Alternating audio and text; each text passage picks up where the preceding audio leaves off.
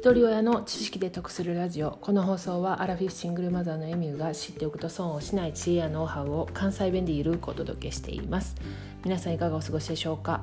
え昨日に引き続き時短習慣化についてお話したいと思います。早速なんですけれども今日は調理編です。もう毎日のことなんでやってる方多くいらっしゃると思うんですけれどもまず基本のキーなんですけれど、えーと、料理は片付けしながら洗い物しながら作るこれ鉄則ですよね。でも結構意外とやってない方も多いんですよね。で実は私も昔は本当にやってなかったです。使ったものはもう洗い桶にバンバン入れていって先作るっていうことを優先してたんですけれどもやっぱりこれでは効率が悪い。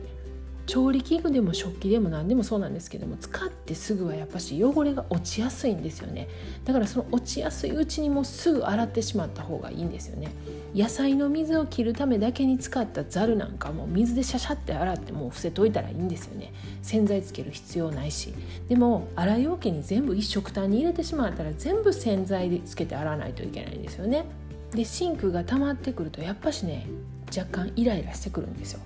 なのでシンクがたまらないようにすると思考の整理もしやすいこれ茹でてる間にこれ切っとこうとかでそれがねどんどんイライラして思考がぐちゃぐちゃになってきたら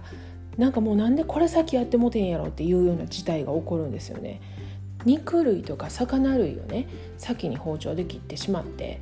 でサラダとかねそんな野菜をねその後切ろうと思ったら一回まな板も包丁も洗わないといけないじゃないですか。せやけど別にサラダなんかね出来たて食べる必要ないからね。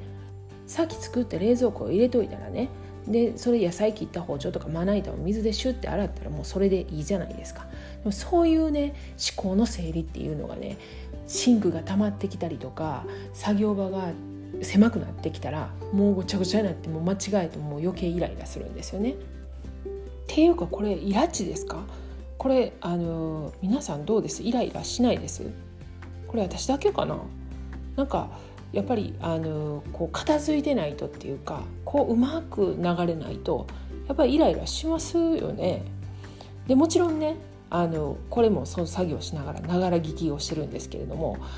これがねスムーズにいかないとながら聞きしてる意味がないんですよね。そのもう思考がそっちに持っていかれてしまうからだから無駄になっちゃうんで。極力片付けしながら洗い物しながらスムーズに調理ができるように心がけてます。で次なんですけど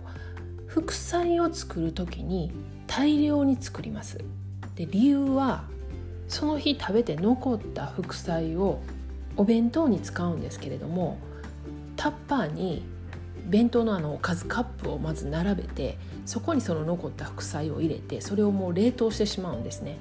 そしたらもうお弁当に入れるだけなんですよね。それがまあ何日か分かできるので助かります。でやっぱりね冷凍食品は保存料も入ってるので体にあまりいいわけがないんですよね。でももちろん使うんですようちも冷凍食品。でも極力その冷凍食品の使う量を減らすために一品でも自家製冷凍食品を作ってます。もう大体それ作る時っていうのはもうひじきとか千切り大根とかあのナムルとかおひたしとか、まあ、その類なんですけれども芋類はねやっぱり冷凍してしまうと解凍されてからの食感が変わってしまうので美味しくないんですよね。これももう皆さんやられてると思うんですけれども基本きのこ類はもう洗わなくていいじゃないですか。逆に洗うことによって栄養価も落ちてしまうのでそのまま使うんですけれどもえのきはもう袋から出さずに袋の上からあの石突きのところも切り落としてます。えのきってねその一束全部使うことってまああまりないんですねうちでは。なのでその袋から必要な分だけを取ってで残りのやつはもうその袋に直して輪ゴムを止めて保存してるんですけど、まあ、極力ねもう次の日とかお味噌汁に入れたりするんで長くは保存しないです。今日は時短習慣化の調理編っていうことだったんですけれどもこれはもう皆さんたくさんそういった技お持ちだと思います。お持ちの小技がありましたらコメント欄でお待ちしております。では最後までお聴きいただきありがとうございました。今日も笑顔で